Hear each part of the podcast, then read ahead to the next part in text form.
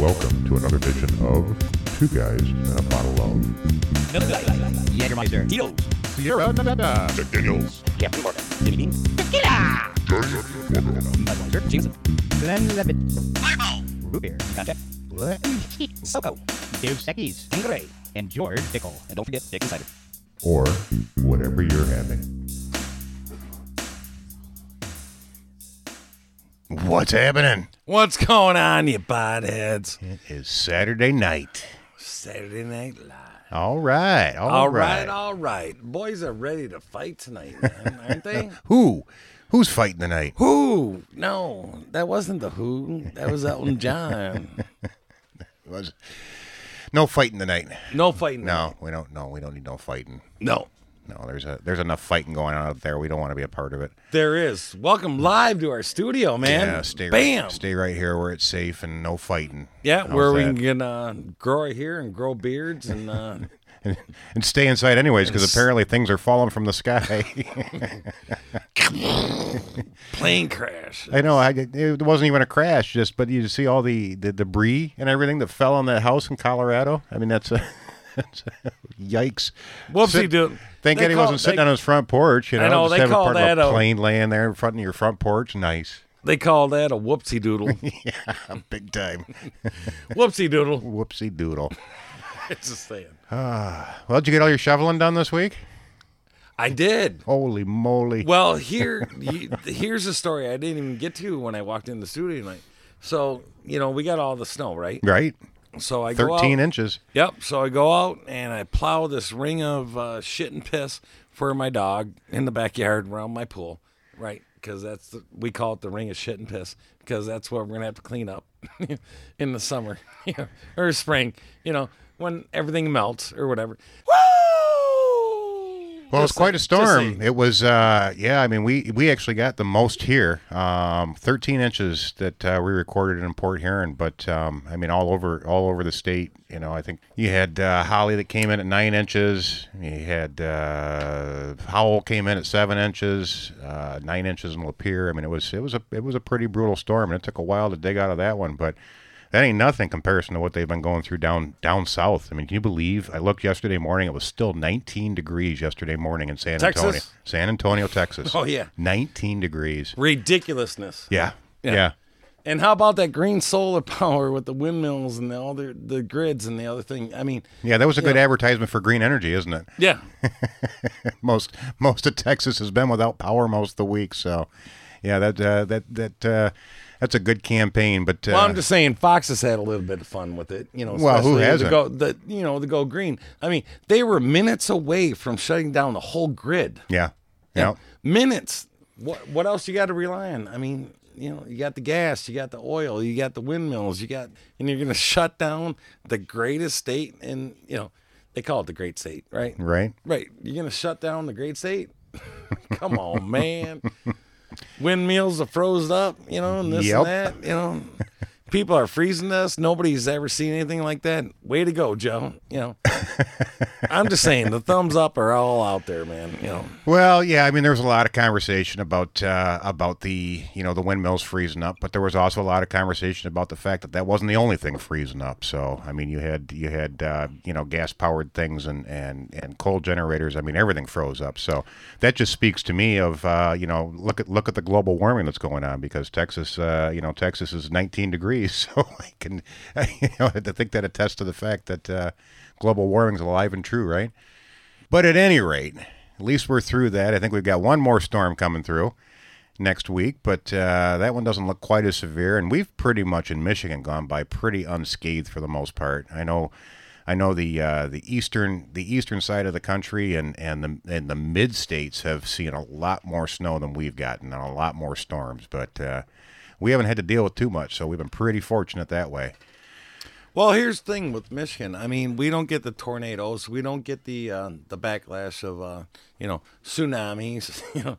It's irrelevant, in Michigan, the stuff that we got to put up with. There's been a lot of natural disasters that I sat there and went, you know what? That just doesn't happen in Michigan. But it just doesn't happen in Michigan. Not like some of the other areas. We are surrounded by the Great Lakes. I mean, whether you want to admit you know, whether, you know, we're affected one way. I don't know why people hate Michigan.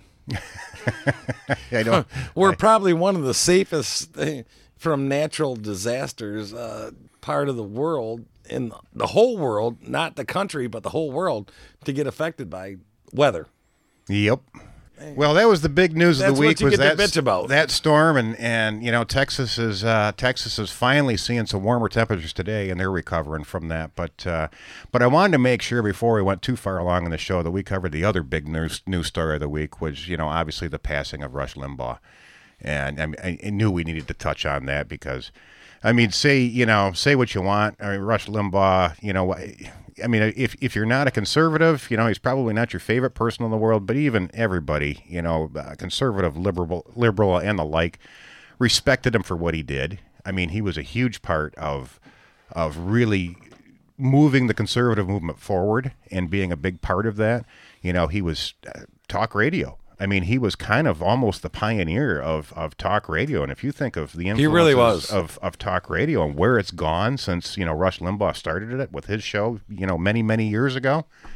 I mean, who knows what the world looks like without a Rush Limbaugh? And, you know, how did talk radio take the same format? You know, that created things like, you know, all the talk morning shows. The Howard paved the way for us. Howard Stern show, sure, podcasts. I mean, it's quite possible that's, you know, what led into the, you know, the creation of podcasts. So, but one of the greatest things I heard about Rush Limbaugh today was that it doesn't matter if you were liberal or conservative or whoever you were, he gave compassion to everybody. He loved everybody. He did. He took all the words, but what he didn't want was somebody effing up his show.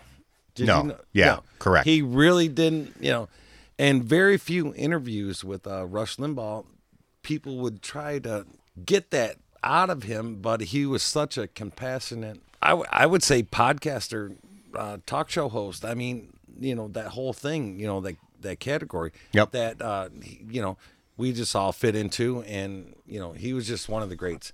He was, and it wasn't just his, you know, just the way he talked and the things he covered, but, you know, the way he blended his sense of humor into all of it. And what I did like about, and I wasn't a regular everyday listener, you know, Rush Limbaugh person, but I did the times that I listened to him, what I liked about him is he could have fun and he could have the satire and he could have the humor, but Rush was so good about also at the same time delivering the facts, you know, digging into the deeper side of it and making sure that he was quoting actual facts and make sure that he was doing actual news and doing his own work and his own research. Yep, you're right. But here's the thing. You are also judged by your friends at the same time. And Rush Limbaugh had a lot of friends. Sure he did. So I was going to read this to you because this was actually the statement that on Wednesday morning that his wife went on to his show. And she read this statement, and it was just, you know, it was neat, and it's well said. But this is from Rush Limbaugh's wife, Catherine, as she stepped behind the mic. She's a little emotional. Morning. And she said, and this is a quote from her directly, she says, "I, like you, very much wish Rush was behind this golden microphone right now, welcoming you to another exceptional 3 hours of broadcasting. For over 32 years, Rush has cherished you, his loyal audience, and always looked forward to every single show. It is with profound sadness I must share with you directly that our beloved Rush, my wonderful husband, passed away this morning due to complications from his lung cancer. As many of you know, losing a loved one is terribly difficult, even more so when that loved one is larger than life. Rush will forever be the greatest of all time. Rush was an extraordinary man, a gentle giant, brilliant, quick-witted, genuinely kind, extremely generous, passionate, courageous, and the hardest-working person I know." You know, just a little. She went on for a little longer, and there's a little more to it, and we'll absolutely put a link to that in the show notes if you want to read the whole thing or go listen to it. You know, it's out there, and I believe there's even a link in this article to go listen to the broadcast. So yeah, just a little, and it seemed like the appropriate time to do the shot of the week, and we'll do the shot of the week. And while I was thinking the same thing. We're going to have a shot of the week to Rush Limbaugh. And while we do that, what I am going to do, instead of the normal traditional shot, I'm going to run you a little clip that goes all the way back to CPAC of 2019. And I'll give you a little background on this before I play this. You know, the background behind this, he's actually talking. Now, you got to remember 2019. This was when Obama was in office. Joe Biden was vice president, and he kind of just is covering a little bit about Obama and Joe Biden. And so I'll play this clip for you. But before we get to that part of it, we probably should let the listeners know what our fine friend and listener brought for us for the shot of the week this week. Well, we got to go back to 09, not 2019. Yes, I'm sorry, 09. Yep. Yeah, right. My bad. Right. My bad. No offense, man. No, I love you, bro. No, that's fine. No, because Trump was still president. Yes, 2009. And my mistake. You know, my other thing right now at this point in history is I just call Biden the other president. Okay, that's just what I call him. You know, he's the other president. Thanks to our Rocco over here. We're going to get to the Colonial E.H. Taylor Shot of the Week. Would you like to introduce that? Go ahead. You got notes there on it. Oh, I do, man. It is not accidental. It is fundamental shot of the week. You know? This thing comes in like a tubular barrel with like a top thing, man. It's got all kinds of... different scripture all over it. I mean, it's almost tribal, you know, in its own sense. It is the epitome. And this guy, you know, travels the word. Thank you for the truckers and the travelers and the ones that bring us special gifts, you know, into the studio. Heck yeah. Because this is absolutely delicious, dude. You know, it is. It's very good. It's a straight Kentucky bourbon. But do you know what they call it? The Tell Truth Serum. This thing will make you believe the lies. It will tell you the truth. Everything you've ever wanted to know. Well, there we go. On that note, from 2009, let's play you a little clip from Rush Limbaugh, and we're going to enjoy this fine shot from Colonel Taylor. So here you go, and here's to you, Rush Limbaugh. Obama's State of the Union show. And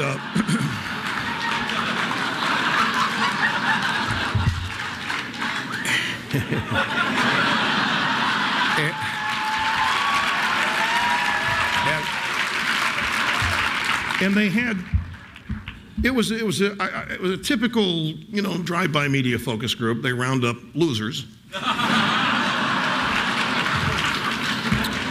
Who hear Obama speak and think that the next day their gas tanks are going to get filled up, they're going to get a new house, a new kitchen, a new car. So this one guy said, oh, I get it was some guy responding to Bobby Jindal. Oh, by the way, did you hear about Joe Biden? Joe Biden was mystified how Bobby Jindal got his shift off at 7-Eleven that night to make the speech. Okay, wait a minute. All right, time out. Suspend speech for explanation. People watching at home. See, this I'm glad this happened. You think I just made a joke, an ethnic joke about Bobby Jindal, don't you? I didn't. I made a joke about the bigotry of the Vice President of the United States, Joe Biden. So yeah, just a little dedication to Rush, and actually I think. Going forward, I had a joke of the week in mind that I was going to do, but I think we're gonna, instead of this week's joke of the week coming from me, I think we're gonna let Rush do the joke of the week, because there is a good one in there from him. So don't let me forget when we get to the joke of the week that we're absolutely gonna have to let. No, very cool. Let Rush do that one, because it was cute. It might not be a fan favorite with some of our liberal friends, but it's a pretty funny joke, and it's actually more of a joke on himself than it is on anybody else. So. Well, not dating ourselves, but someone had brought to my attention at the bar. I passing out our cards. There's little tweaky tweak with Mark Twain and his little short stories. That are some kind of funny, humorous things that Mark Twain did. Oh, Mark Twain's very funny. Yeah, I didn't know. Oh, yeah. I didn't know. I mean, I didn't do the deep dive or the history on Mark Twain, but I guess he's got some, there's some little humorous stuff, little short stories. Very much so. With Mark Twain.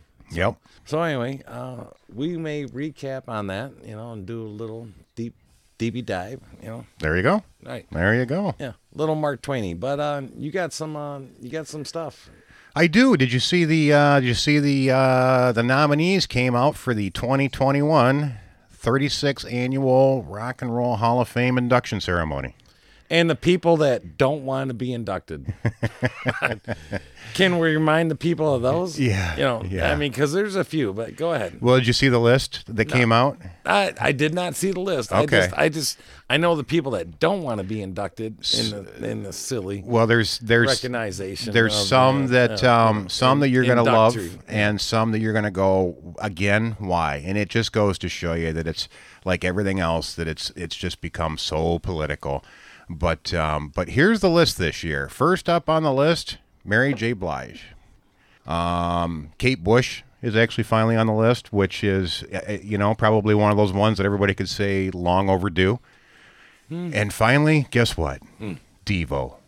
Yeah! Devo is on the nominee list this year. Man, we do the dance party in the studio and we listen to some Devo, and when Devo comes back on, man, we you know, me and you, we just crank it, yeah. Yep. Because we know all of that Devo stuff from the 80s. Everybody knows that stuff. Yeah. Why shouldn't they be inducted? Sure.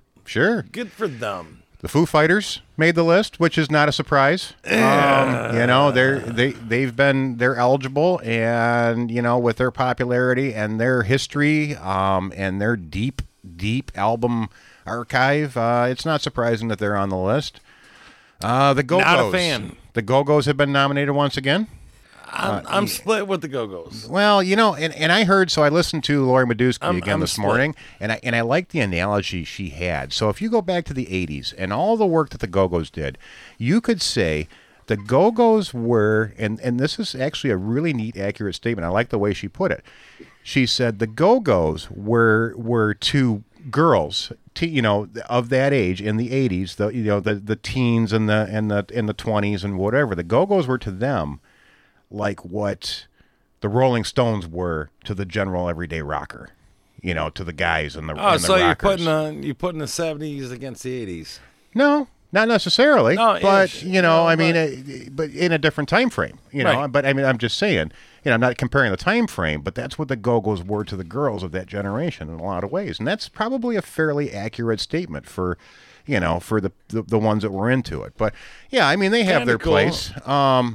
Iron Maiden made the nominee list this year. Well, I heard those guys and some of the band members, they don't really even care if they get inducted. Well, there's a lot of that going on because it has become so political. There are some of those guys in Iron Maiden don't want the introduction. And they, probably one of the reasons is, guess who's right after Iron Maiden? Go ahead. Jay-Z. So, you know, Iron Maiden's probably going, really? You're putting me in the same category as Jay-Z. I'm not sure I get it. Well, here's the thing with me. It was like watching Kiss getting introducted and then followed up by like James Brown. It was like, really, dude? You know, it was like, you know, and James Brown goes to Kiss and he goes, some of us are here because we can write songs and we, you know, get properly introducted, you know, we deserve this, while others, you know, don't, you know, and like total democracy, slam, you know, hypocrisy in your face, you know, why do we need that in the, you know, in this, you know, but we're regrouping things, you know, with music categories, and we're just, it's not the same difference anymore, man. You know, it's very, you know, bizarro that, you know, we're categorizing, you know, certain things, you know. It is 2021.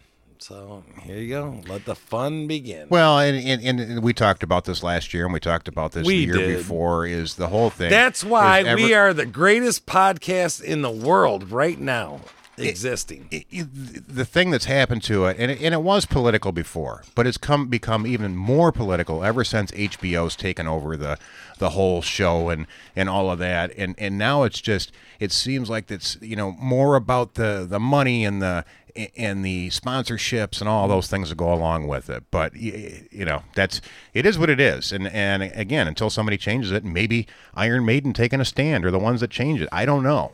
Anyways, Jay-Z's followed up by Chaka Khan, Carole King, which is probably way long overdue, Fela Kuti, and I have no idea who that is. I can only imagine. LL Cool J. Love that guy. But does he belong in the Rock and Roll Hall of Fame? Rock and roll? Okay. No. No. Has no place I don't know. Being there. No. Shouldn't be there. You'll be happy about these next couple. The New York Dolls are finally on the list. And they're probably, you know, during their time, great band. Great band. They're a little queerism. Unfortunately, there's only one of them left to actually accept the nomination, but I mean, you know, accept the induction if they win it. Like, we're all dead. We just partied way too hard in New York. Yeah. And how about Rage Against the Machine? Bless those guys. Yep, they're actually on the nomination list. Once again, Todd Rundgren, another one that's way overdue. We talked about. We did. Todd just back in the day, going back to the Detroit rock and roll with the Bob Seger segment. I think I do believe, and some other things. We talked about Todd. Yes. Yeah. Yes.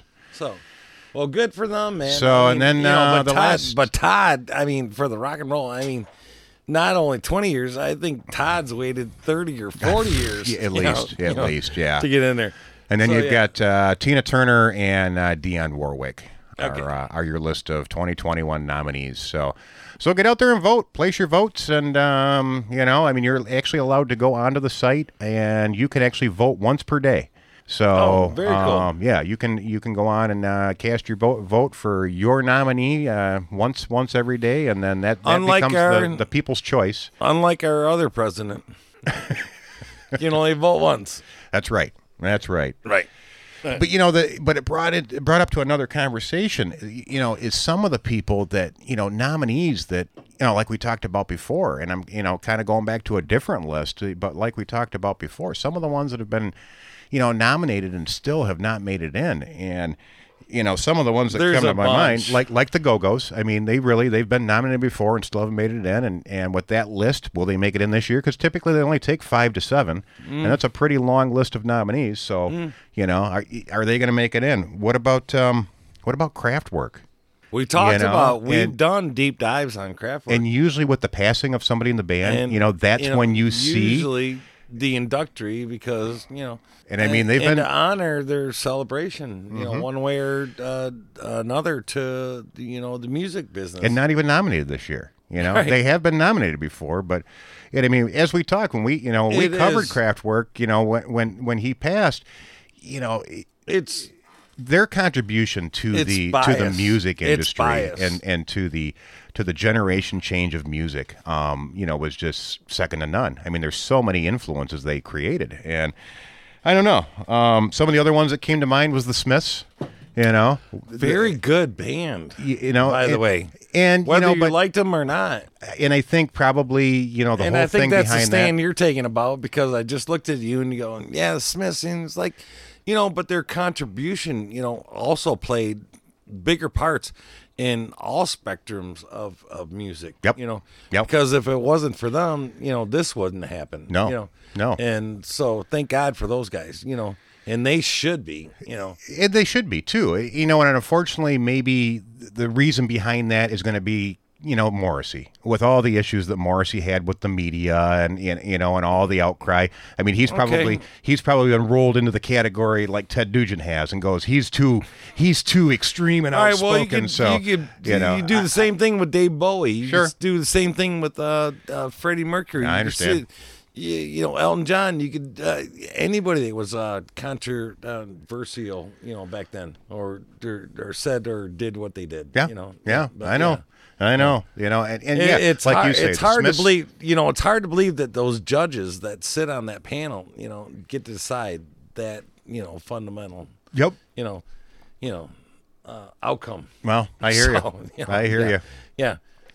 Well, the last one I wanted to talk about, which kind of baffles me, and this will lead me right into my my deep dive for this week too, because the first thing everybody's going to say is, well, you know, Sting is already in there because, you know, the Police made it into the Rock and Roll Hall of Fame. Well, you know, I'm sorry. Yes, I understand that the Police are in the Rock and Roll Hall of Fame, but me and you have argued over solo work is incredible. You know, the amount of music that he's put out, the fact that he was basically deaf when he started recording and doing his solo career. I mean, the guy can't even basically hear anymore for the most part. And, you know, so that me and you have argued over about the best drummer, Stuart Copeland, Police. But Sting, you're talking Sting as a solo. Sting is a solo artist, right there. Yep, right. And you know, and he has been nominated, but he's still, you know, he's not even, once again, another one that's not even on the list this year. You know, where's Sting, and why doesn't he belong? You know, why doesn't he have his own spot in the Rock and Roll Hall of Fame? But on that note, this was one of my favorites off of the Brand New Day album. This is actually the cover song. But this is Brand New Day by Sting. How many long and sleepless nights, how many lies, how many fights, and why would you want to put yourself through all that again? Love is pain, I hear you say. Love is a cruel and bitter way of paying you back for all the faith you ever had in your brain. I couldn't be the what you need the most. Could leave you feeling just like a ghost. You never want to feel so sad and lost again. One day you could be looking through an old book and baby brother, you see a picture of us smiling at you when you were still together. You could be walking down the street, you shook your chance to meet, but that same old smile you've been thinking all the way. That's what we turn the clock to zero, honey. I sell the stock, we'll spend all the money we started. Yeah, just a talented guy, whether you put him with the whole band, with the Police, and you know, and I'm not a big advocate of shoving people in, you know, into the Rock and Roll Hall of Fame. Doesn't matter, man. It's a pretty smooth groove either way, man. You know, he's got a lot of great works on his own. You know, his solo career was wonderful. And I like this thing, man. Yeah. I actually, when Robbie Robertson came out, you know, he was key player, obviously, and you know, the band called The Band, and Robbie Robertson. I loved his CD when he came out, Robbie Robertson. There's a deep dive we haven't covered yet. I know, but you know, at the same time, Sting just put out a soul album, and me and my neighbor, you know, were you know, trying to compare music stuff, and I was like, man, I'll give you the Beatles if you give me this, and you know, we'll trade off an eye. And I was like, man, I'll give you some, you know, Robbie Robinson, and you give me the Sting new CD. You know, it was a thing. So we had all checked it out. You know, we all listened to it separately, you know, because you have your own appreciation for music in one way or another. Sure. Right? You know? And, you know, your neighbor might not like what you're blasting through the windows or whatever, you know, but... Yeah, here's the other thing. I took Kid Rock down to Florida, and I blasted Kid Rock out my windows like it was nothing else, and ain't nobody.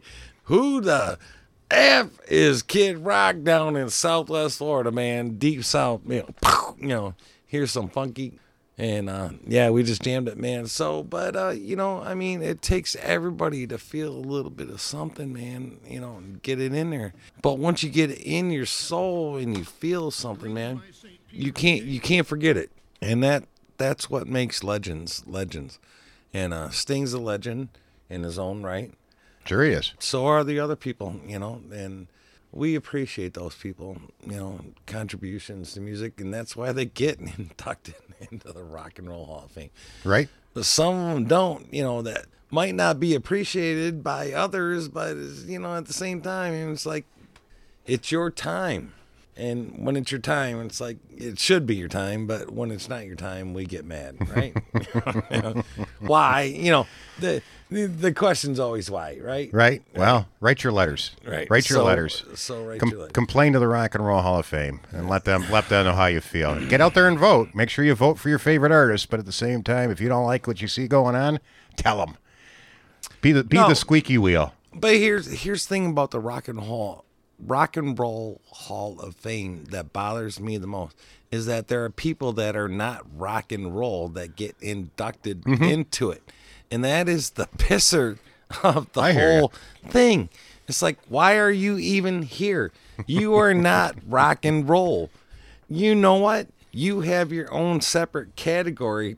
You know, why don't you just develop that into your own thing or whatever? But why are you in our business? We just had that conversation this morning. Me and the robot bartender were talking this morning, and it's a simple fact. And granted, I disagree. Conglomerate every piece of music and bullshit into this thing, and then you call it the Rock and Roll Hall of Fame. It's bullshit, dude. I'm sorry, it's bullshit. Not everybody deserves to get in the Rock and Roll Hall of Fame. Right. Especially if you're not a rock and roller. Stay the out of our business. I'm done with you, man. Get your own category. See how far that goes. Get your own Hall of Fame. Bye. So what'd you do for a deep dive this week? Oh, deep dive, man. I was cranking out some Canadian rock and roll, man. I was like, this is a good one. Who has not heard this song over and over? And I remember this, this song specifically, I was 10 years old. I'm sitting on my, uncle's farm, and we're playing the, remember the big records, the 78s, when they went to the 45s and the other things and this and this and this. But, this was a great song, and I still, even 10 years old, and I'm 50, but, I'm just telling you, man, this is still a great song, man, right here. And so I'm sitting in the kitchen today, cranking out some stuff or whatever, and this come on. I was like, bum, bing, and it was like, and I know you're not a fan of Crosby, Stills, Nash and Young, right?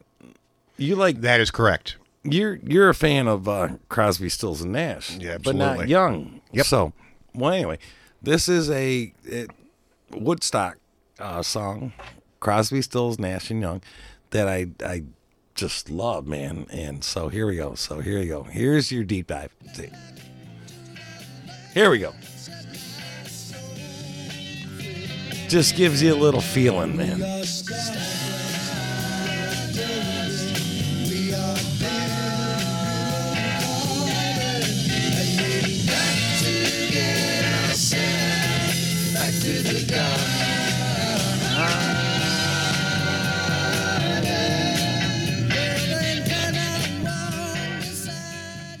All righty. So it's CSNY? CSNY, little Crosby, Stills, and Nash and Young. Okay. All right. But those guys were great back then, man, and you still got those records, play them. Fantastic. Definitely some rock and roll Hall of Fame stuff right there. Yeah, and I don't want to say I don't, all of CSNY I dislike. I mean, there was some stuff, but I mean, as a whole, I liked the it was a very different style when Neil Young joined the band. The original Crosby, Stills, and Nash was my favorite material with them, and once Neil Young came in there, and I love Neil Young. Don't get me wrong, I like Neil Young very much. I just didn't like the dynamics of the band that changed when he became part of Crosby, Stills, and Nash. Let's just put it this way. Let's just take Alex Lifeson, Neil Peart, Geddy, and then throw in Dave Bowie. Doesn't fit. You know what I mean? Well, doesn't fit. I don't know. After what we've heard lately, I think David Bowie could fit in with just about anybody. They might have came up with one good song, but it's like, you're not a permanent man. No. And, I did hear a very interesting fact is that, you remember a band called Dream Theater? And I've seen them. Yeah, I've seen them. I seen them live at Harpo's, Dream Theater. And Dream Theater put on their little thing or whatever, and they're like, this is what Dream Theater could not do with a 5-piece band that Rush could do with a 3-piece band. They, Rush just killed everybody with Geddy and Alex and Neil. They did what a 3-piece band couldn't ever accomplish with a 5-piece band. Correct.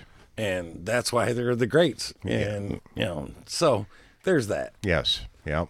That's so there's that. Yep.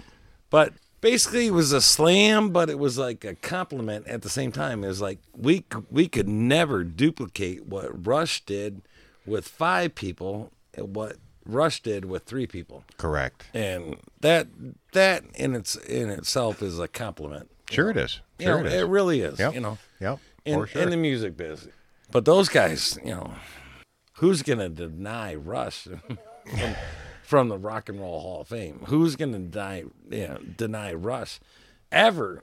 You know, this way. You know, Canadian or whatever. It doesn't matter. Hey, don't pick on our Canadian friends again. No, I'm just saying those guys is, you know, they have spread the word, you know, their music all over the land, and still one of the greatest drummers. And we definitely paid our respects to those guys in previous episodes. For sure, for sure.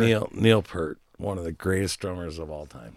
Yes, he was. Yes, he was. And I have actually been on a task lately. You'll get a kick out of it. I've been kind of just doing it on my own terms, but I learned to playing Neil Peart music, and I haven't touched it in a long time. And I've decided that if I'm going to start playing again, I've picked 3 tunes that these are the 3 tunes that I need to learn to play all over again. And there's just no other drummer I'd rather pattern myself after. You know, it's one of my favorites. And once I have those 3, then I'll move on to other things. But yeah, I have 3 songs I have to master. All right. Well, very cool. Can I say one thing? Sure. So I'm listening to a rock and roll, station from Canada, and it was the 30th anniversary of YYZ. Okay. Do you remember that song? I do. And they played well. And you know, if you're a drummer, I mean, you're fascinated by it, but it was like I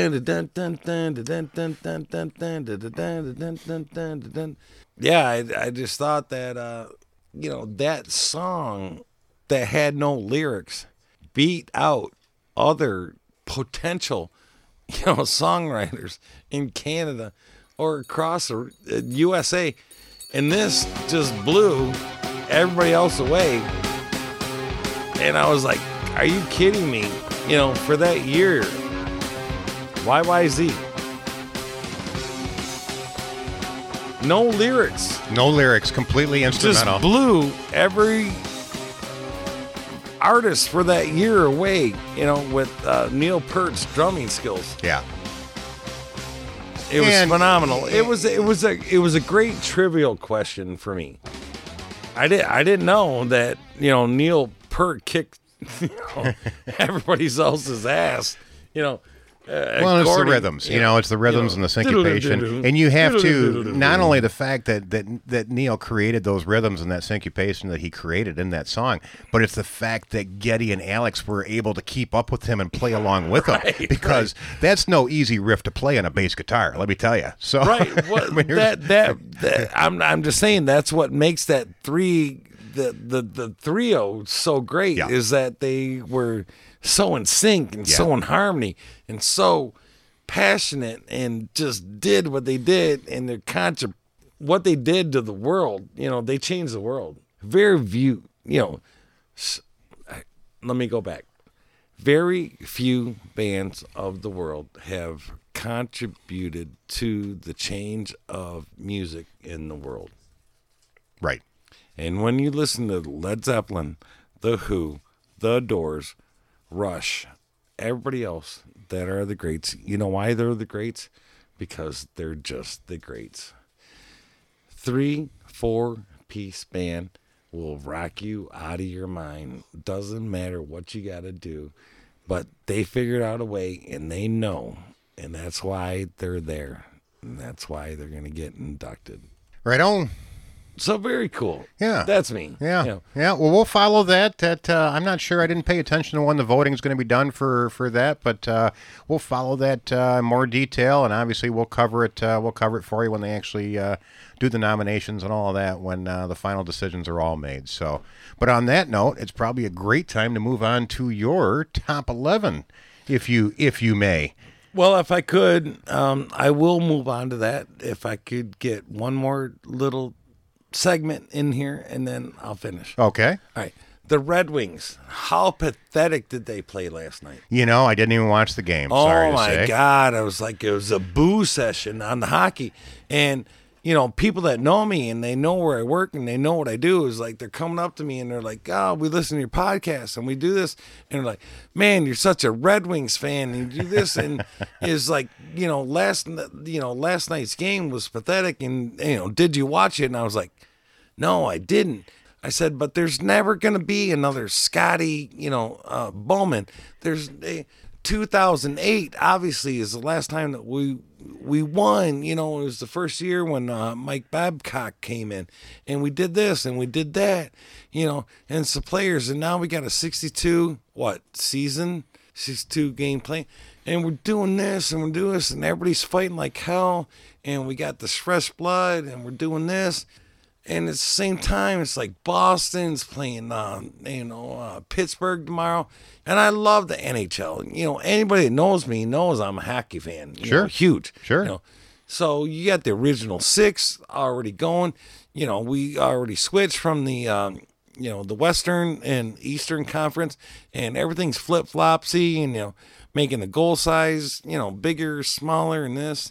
You know, we got the European players that, you know, practice on the bigger rinks and they come back in, they slap their pucks on the, everything's different, man. It's a thing. But when you see your favorite team, where we're from, Michigan, you know, they lose 7-2, you know, which I didn't watch the game, but you know, you don't want to hear about it, but you know, the fundamental basic facts is like, why haven't the Wings won since 2008? Why, you know, it comes down to coaching and other things and this and that and what inspires you and what you get you motivated for and why you even wanted to get into sports or, you know, this and that. It is a thing. Stanford's gone. Stanford's gone to the LA Rams, right? He's gone. He's traded. He's done. Stanford. Matt Stafford? Yeah, he's gone. Yeah, they traded him last week. Yeah, he's gone. So now you get what you got. Why haven't the Lions even been in potential runner for the playoffs? It's kind of sick. Just for once, it'd be fun just to root for the Lions, you know. But and then you got the Red Wings, and then you got this, you know. And what's weird is very weird is that Boston, East Coast stuff that's going on. You know, I'm a hockey fan. I understand. Right. So you got Boston, and they're not putting any money into their team. So you got the East Coast. But back when we were the most traveled team, the Red Wings, you know, going to the West Coast, you know, California and this and that. You know, playing the Mighty Ducks or whoever, whatever. You take all that travel time, and then this. Here's the thing with the hockey season is that it's only a 62-week playoff season, so these guys should be good and ready. Everybody should be get good and ready. Everybody should be playing their best game, is what I'm saying. You don't have another 20 games in your division or your league or whoever.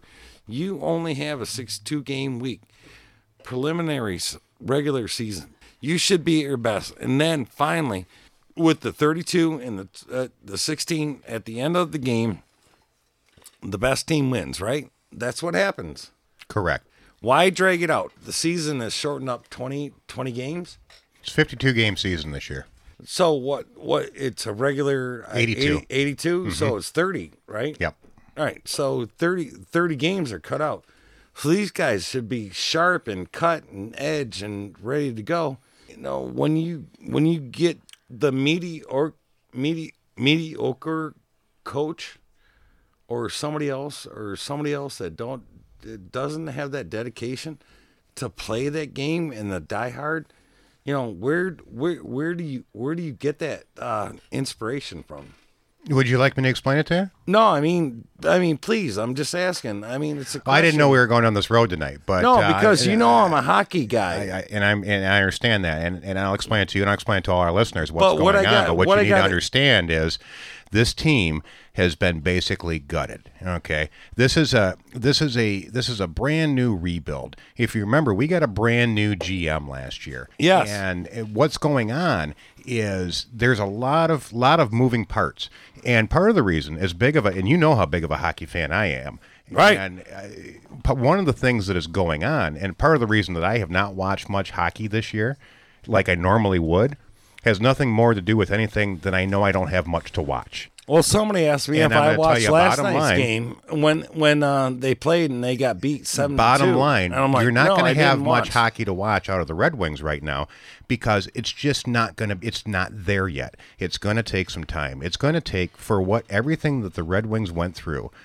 And there's a whole, and we can go really deep into all the reasons that changed and what happened. That's what I tried to do with this guy. But now that you have the new GM in place with Yzerman behind the wheel, right, and driving that car, he has a lot of work to do, and it doesn't happen in 6 minutes. It takes a year to 2 years, if not 3 years, to basically recreate a championship team.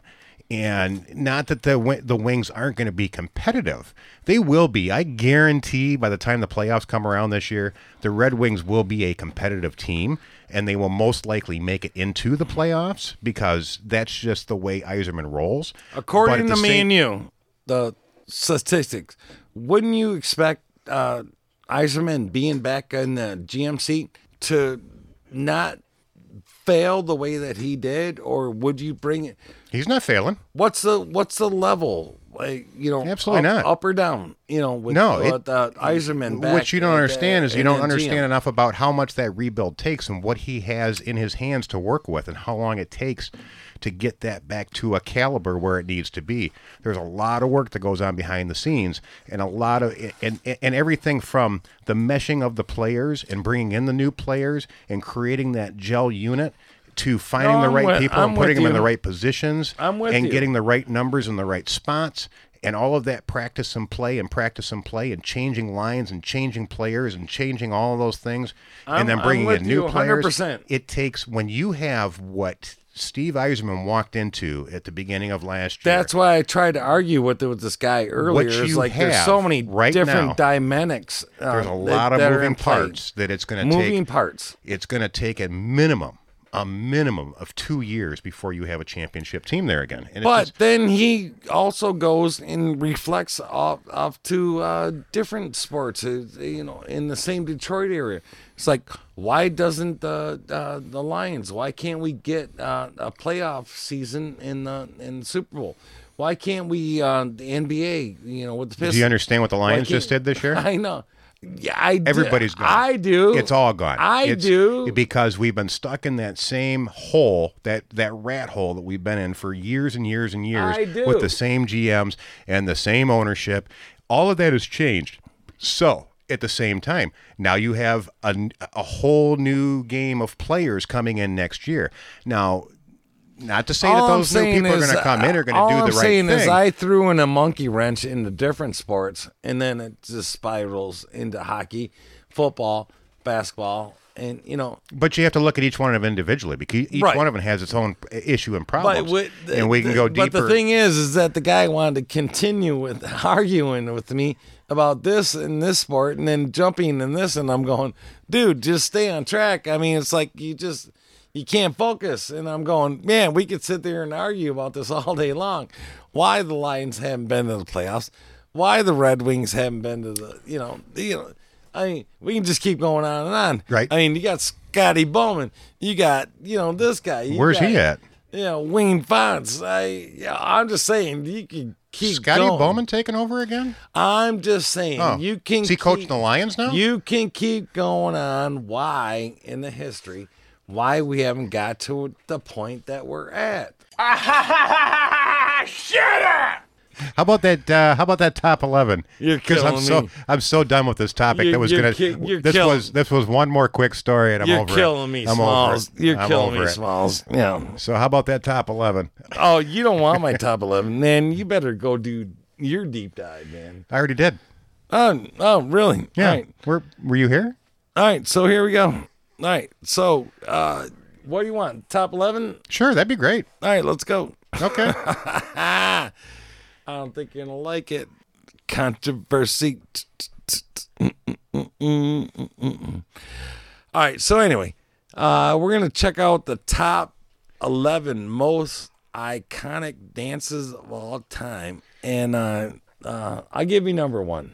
Number one. What do you got? The side hustle.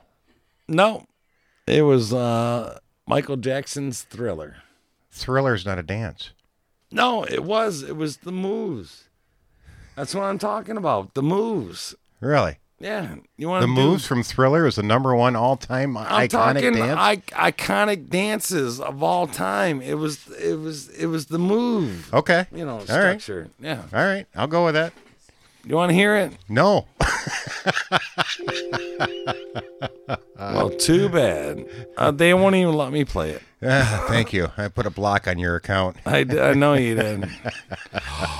Look at this. It's like Roberta Flab. Are you looking at you looking at dances or are you looking at porn? You put another block on it. Blocking you right out. What's number two? Robert Webb performs What a Feeling, Let's Dance. Oh, Let's Dance. Irene Cara's What a Feeling. Okay. What a Feeling. Yep. From, yeah, I do. Yeah. Okay. Very nice. How about number three? Fat Boy Slim. Weapon of Choice. Weapon of Choice. You want me? Fat Boy Slim dance. I like it. Look, there's, I can't even click on it. Ba-ding, ding, ding, ding, and ding. All right. Sorry. Number five, PJ and Duncan. We don't get number four? No, you can't play it. Look, I'm telling you. But can't you tell us what number four is? I just did. Fat Boy Slim. That was number three. All right. That was number three. Yeah. Irene. Thanks for listening to the podcast. Irene Cara's What a Feeling. Yeah, that's number two. Yeah. And then we're going to go to Michael Jackson's Thriller. How come we're going back? All I want is number four. Oh, you want number four? Could I please? Sykes. Ingram Style. Oh, sigh. The old Gangnam Style. Gangnam Style. I can't believe that's all the way down to number four, but okay. I got you. No, it's number four. Okay. Yeah, of all time. All right, number five, PJ and Duncan. Or rather, Ant and Doc's Let's Get Ready to Rumble. Really? Remember that? Yeah, I do. Let's Get Ready to Rumble. I don't remember the dance for it, though. Here we go. Nope, it's not letting me click. All right. Hey, there ain't nothing on this web thing that's going to let me click. Here we go. Madonna, number six. Number six. Vogue. Oh, I do remember that dance. Remember that? I do. Vogue with the whole thing. Very popular. Mrs. Pointed Nipples herself. Number seven. Number seven. Beyonce's Single Ladies. Absolutely love this one. And who better to do the routine than the fabulous Liz Mileni? You would be a Beyonce fan. You know what? You know, kind of got a little groove, kind of getting up in here, and in a little party and this and that. Uh-huh. Uh-huh. You know, but so you know, suck it. So guess what? Number eight. Nobody. I got nothing. Kenny Loggins. Oh, it's got to be Footloose. Footloose. Yep. Yep. Remember that one well. Oh, my God. Yeah. That was the dance. We have nothing. Awkward silence. All right. We have nothing.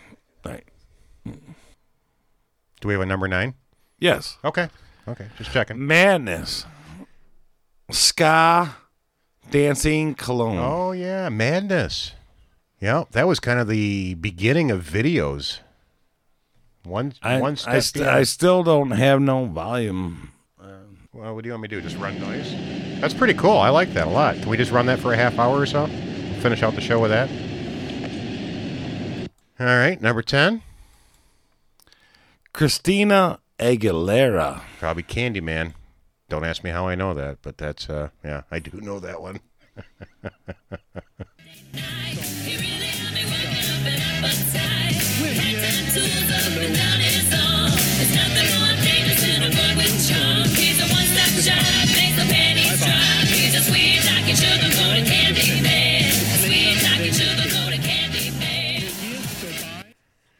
So number 11. You want to start from number 11 or you want to start from number 1? 11's good. All right. We'll go backwards, forwards, whatever. But there was a thing, Madness. It was One Step Beyond. I don't have it. I have it queued. One Step Beyond. Yeah, there was these top 11 dance moves, man. Okay. You remember the thing? I mean, we all have them. You know, you got one, don't you? Not really. Ah, come on. No, it's called Get Drunk and Fall Down. That's my move. All right, number 10. Everybody's got to remember this. Kenny Loggins, Footloose. Yeah, no, you. Yeah, we covered that. That was like number 8. When? Just about 10 minutes ago. All right. Well, let's go to Beyonce's. Yep, got that one. That was, I believe, number 9. All right. Madonna's Vogue. Yeah, that was like number 5. Well, you said I had a top 11. Yeah, I just needed, we did 1 through 10. We just needed number 11. Oh, you just need number 11. Oh, well, I'll give you 12 more.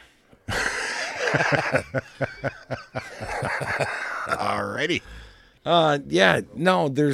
There's ballet, and then there's contemporary, and then you go to hip hop, and then you go to jazz, and then you go to tap dance, and then you go to folk dance, and then you go to Irish dance, and then you go to modern dance, and then you go to swing dance. Very good. I mean, there's a whole bunch of it out there. You know, I mean, line your pockets, do whatever you want to do.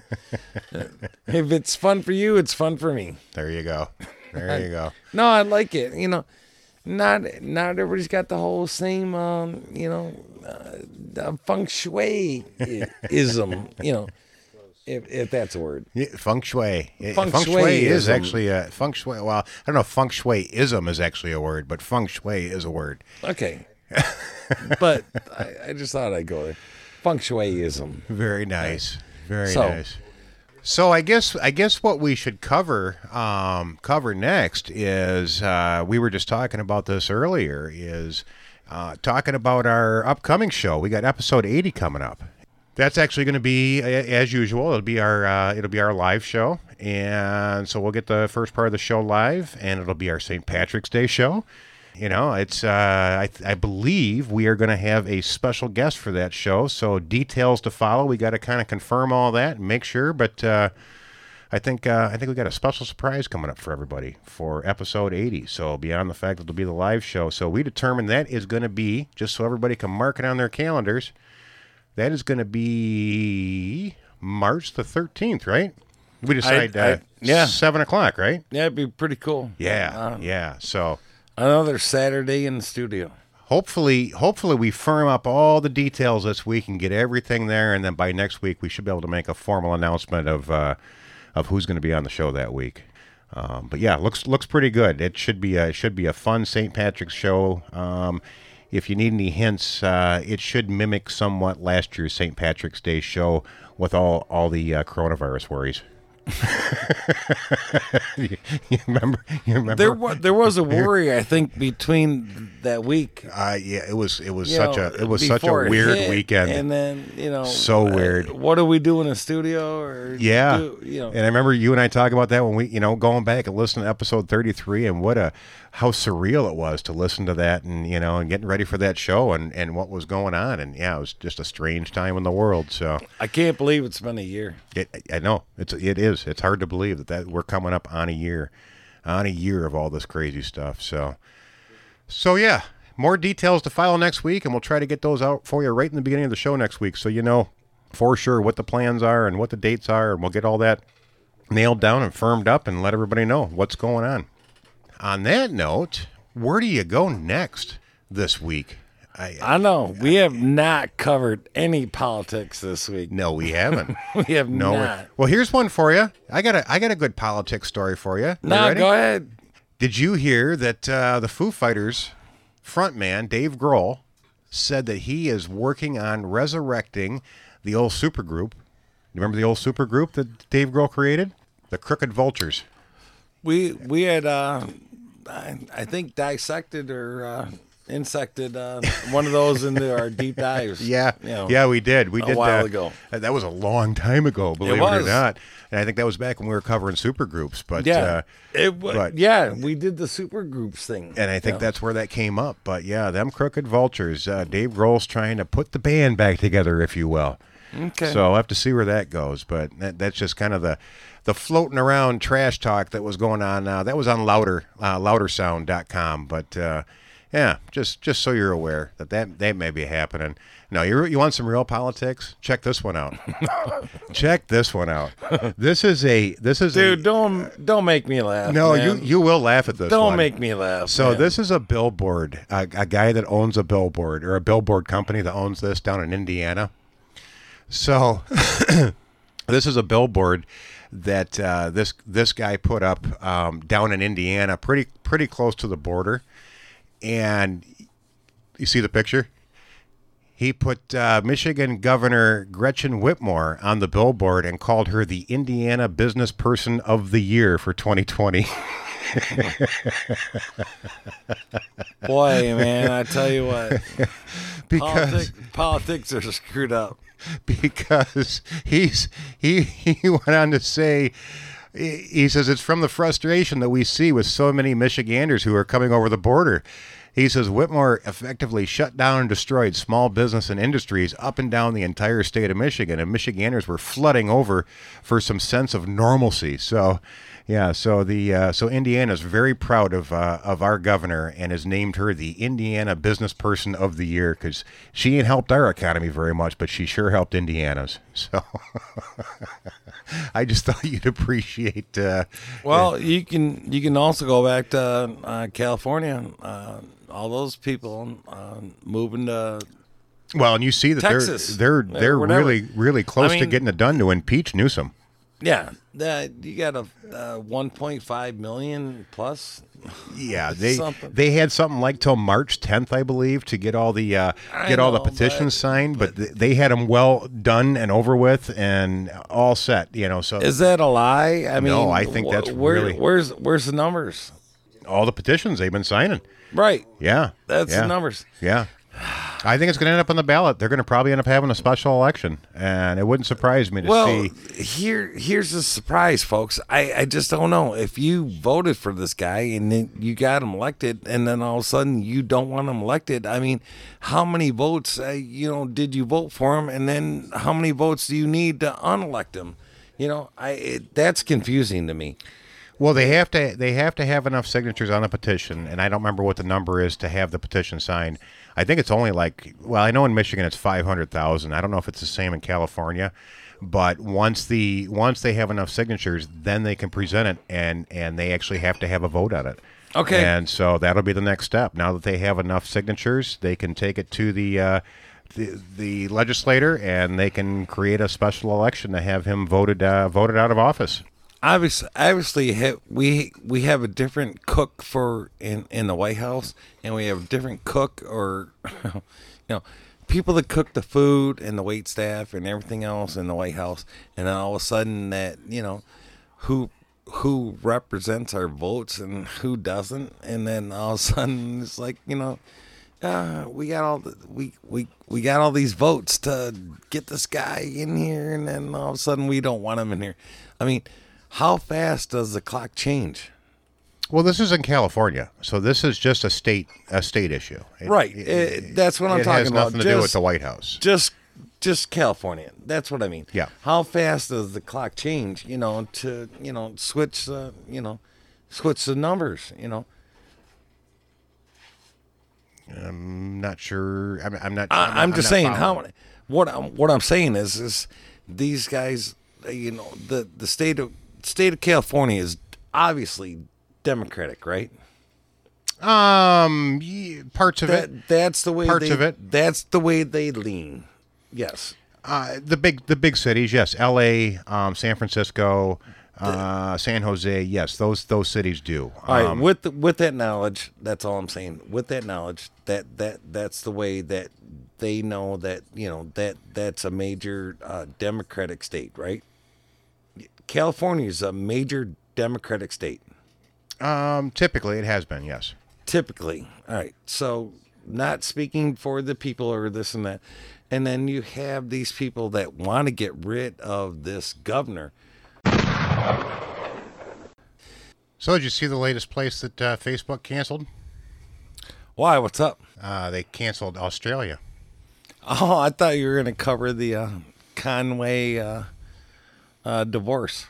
Caitlyn Jennings and... Conway. Don't care. Really don't. I thought that was the big news. No, Facebook blocked Australians from sharing their news stories.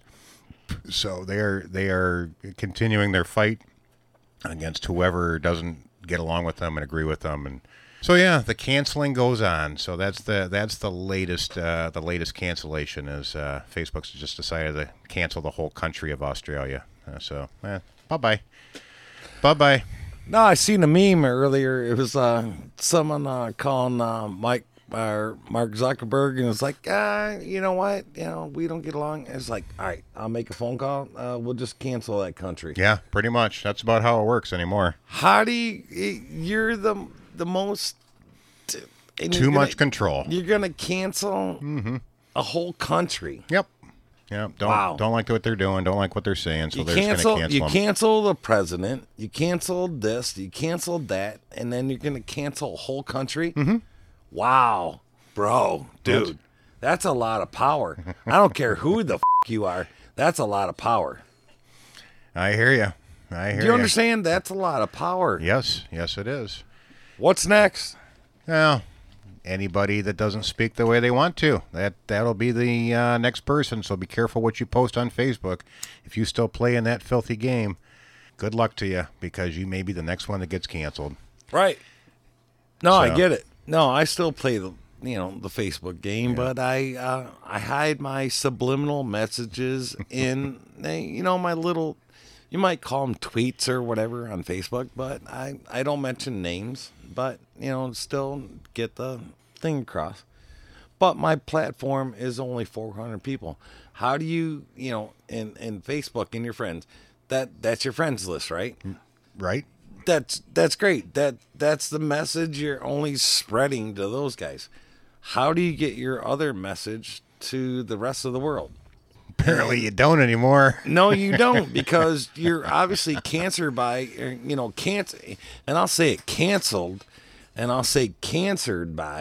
because that's what it is. It's a cancer.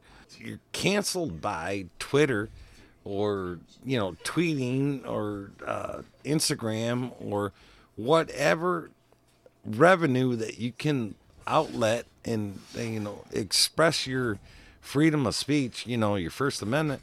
And then, you know what? Next thing you know, cancel culture. It's everywhere.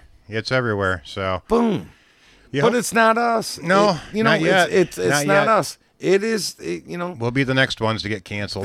There's a lot of biggie wiggies, that are way higher than us, right? I understand. That are getting canceled, Yep. And, that's the thing, you bring in the FCC, right? And, the other media outlets and, these reporters and this and that. Still to this day, I am thankful for the freedom of speech and what we do here on this podcast. And I will stand up and just say what I want to say, basically, my opinion.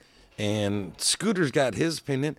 We love that fact. It doesn't matter if we disagree or don't, but we still respect the freedom of speech. Correct.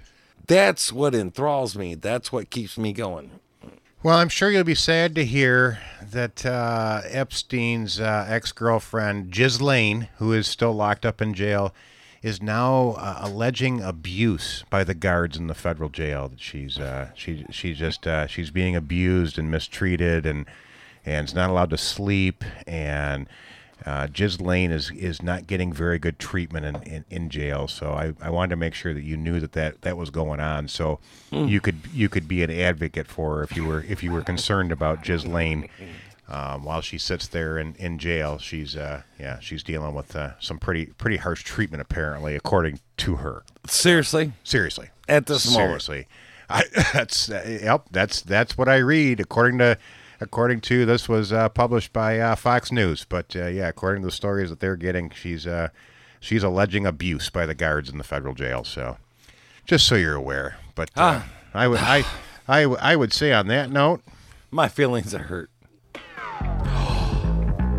It's like angels are speaking to us. I think it's time to make sure we get to the joke of the week, and remember that the joke of the week is brought to you by Hightower Meats. So get a hold of Sean at 810-434-6188, and as promised, I did promise this. As promised, I am going to, and I'll give you a little backup on this. This was going back to Rush Limbaugh's 2009 CPAC speech. And this was a little joke that he told in the middle of it. And it was kind of, it's more of a pun on himself. It's a cute little joke, but it's more of a pun on himself because he's kind of making the fact that everybody says that he's arrogant. So this is a little flashback for you, but kind of just to wrap things up here, here's a little joke from Rush Limbaugh. And that I am arrogant. Neither of these things are remotely true. I can tell you a joke to illustrate this. Larry King passed away, goes to heaven. He's greeted by St. Peter at the gates. St. Peter says, "Welcome, Mr. King. It's great to have you here. I want to show you around, give you an idea of what's here. Maybe you can pick a place that you'd like to reside." King says, "I just have one question. Is Rush Limbaugh here?" No. He's got a lot of time yet, Mr. King. So St. Peter begins the tour. Larry King sees the various places, and they're just beyond anything we can imagine in terms of beauty. Finally gets to the biggest room of all with this giant throne. And over the throne is a flashing, beautiful, angelic neon sign that says Rush Limbaugh. And Larry King looks at St. Peter and says, "I thought you said he wasn't here." Says, He's not. This is God's room. He just thinks he's Rush Limbaugh.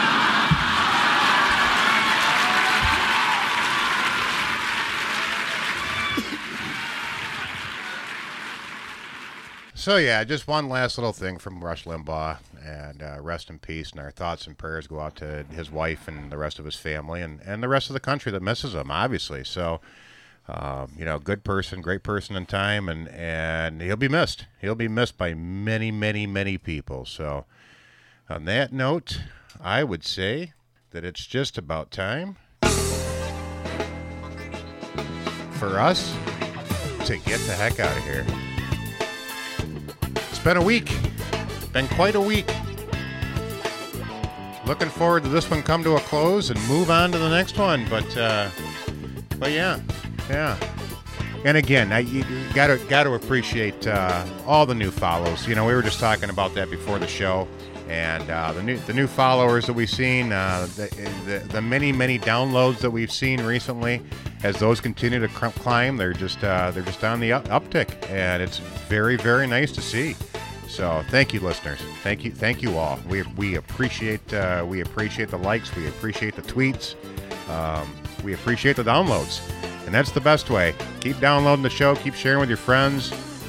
Heck, download it once, twice, three times, six times, whatever you got to do. Keep downloading it. The more, the better. That's the best path for us to move forward with this. So.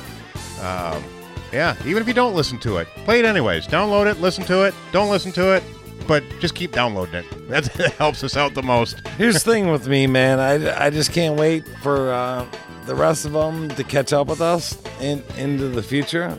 And when they listen to us, they might understand a few things. Right on.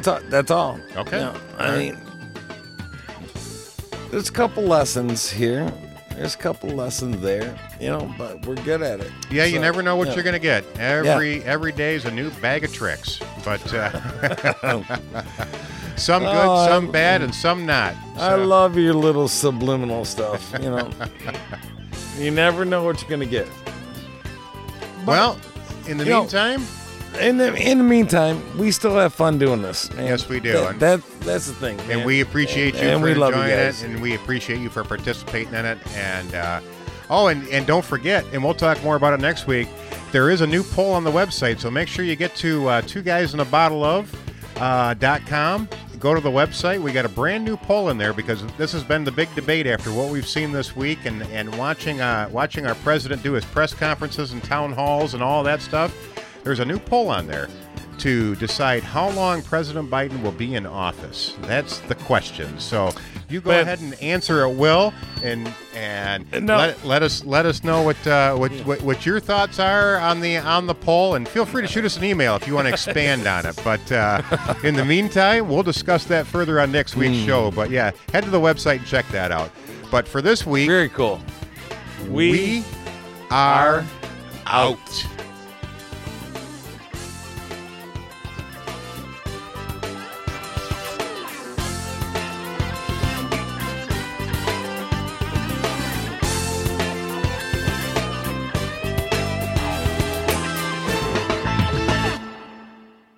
So, long story short. So, my neighbor, this is a true story. So, my neighbor, he is my ex-taekwondo buddy. We went all the way, and what happened in his garage? And I swear to God, I'm going to get to the meat of the story in full circle. So, he breaks his foot in his garage. A shell falls on him, breaks his foot. Can't get up, can't do nothing. And now he's sitting there, and he's in his wheelchair, and he's rolling around, and I see him. And I'm out there, and I got a brand new, you know, snow removal machine thing, Craftsman, I'm moving all the snow. And he asked me, he goes, so I plow a path over to his house and my house. His old lady comes over and he goes, Johnny can't get out there and, do the snow. I'm like, all right. And the guy that comes and does the driveway, his transmission went out in his truck, so we don't know when he's going to do it. We got 2 feet of snow with the drift, between our houses, right? Right. Nice guy, right? Me. Nice guy, Eddie, right? That's me from the Reservoir Dogs, right? Nice guy, Eddie, me. This is the guy, So here's the kids on the side of the other house, right? And they're like, hey, Mr. Nice Guy, since you're doing the neighbors and, and plowing stuff, can you just plow all this stuff and make us a big sled thing where we can dig a hole in this and we got a bunch of rocks and we live on a dead-end road? And I'm like, yeah, watch your faces, man, because I'm going to, be throwing some rocks and some snow and stuff like that, and I'll be building you a little snow rock castle over here. Well... Needless to say, they got a little Doberman pincher that doesn't have its tags or its collar on, right? So I'm sitting there, and I'm doing a favor for the neighbor, and no good deed goes unpunished, right? Right. That's right. A true story. Right. So I'm building this snowplow thing, tunnel, whatever, between these two houses, and I'm out there, and John's like, oh, you're just playing, you want to... And I do all the neighbors, up and down the block, because there's only 7 houses on the block, that we, live on. I'm at a dead end. So, long story short... The little kids' dogs are out there. I'm like, watch your faces for little rocks and stuff, building up the snow little castle. And boom, freaking Doberman comes in, boom, grabs the bottom of my boot. And I'm like, whatever, cool. Just bit me and ran away. Cool. And I'm like, F off, bro. Like, little dog, you little shit. So I'm continuing. I come back and I do another lap, and I'm going back and forth, up and down the driveway, trying to help my neighbor out. No good deed goes unpunished, and blah, blah, blah, blah, blah, blah, blah. Mine's already done, and this is that. And here we go. Coming back the other round. Boom. I don't even see this little sucking dog. Doberman pitcher comes up and bites me right in the back of my calf. Boom! 4 fang marks in the back of my calf. Bam! Immediately, shut off the snowblower, run to my house, scream at Gina, in the house, look at my leg, pull it up, call the homeowner, things going on, dog's got his shots, yada, yada, yada, because I'm going to sue and I'm going to file, you get bit by a dog, you got to kind of know if it's got its shots or not, whether you're going to go get a tetanus or a rabies shot down at the hospital, right? Right. Right. Well, I want to do that. I got a soft spot for dogs. I think most of us do, but still, at the same time, I'm kind of pissed because this is not the first time that this has happened to me. I got another story I don't even want to get into, but... You know what? So, I miss work, the whole thing. I got blood, fang, dripping stuff, alcohol, hydrogen peroxide, clean up the wounds, and all I do, I get a little apology. That's it.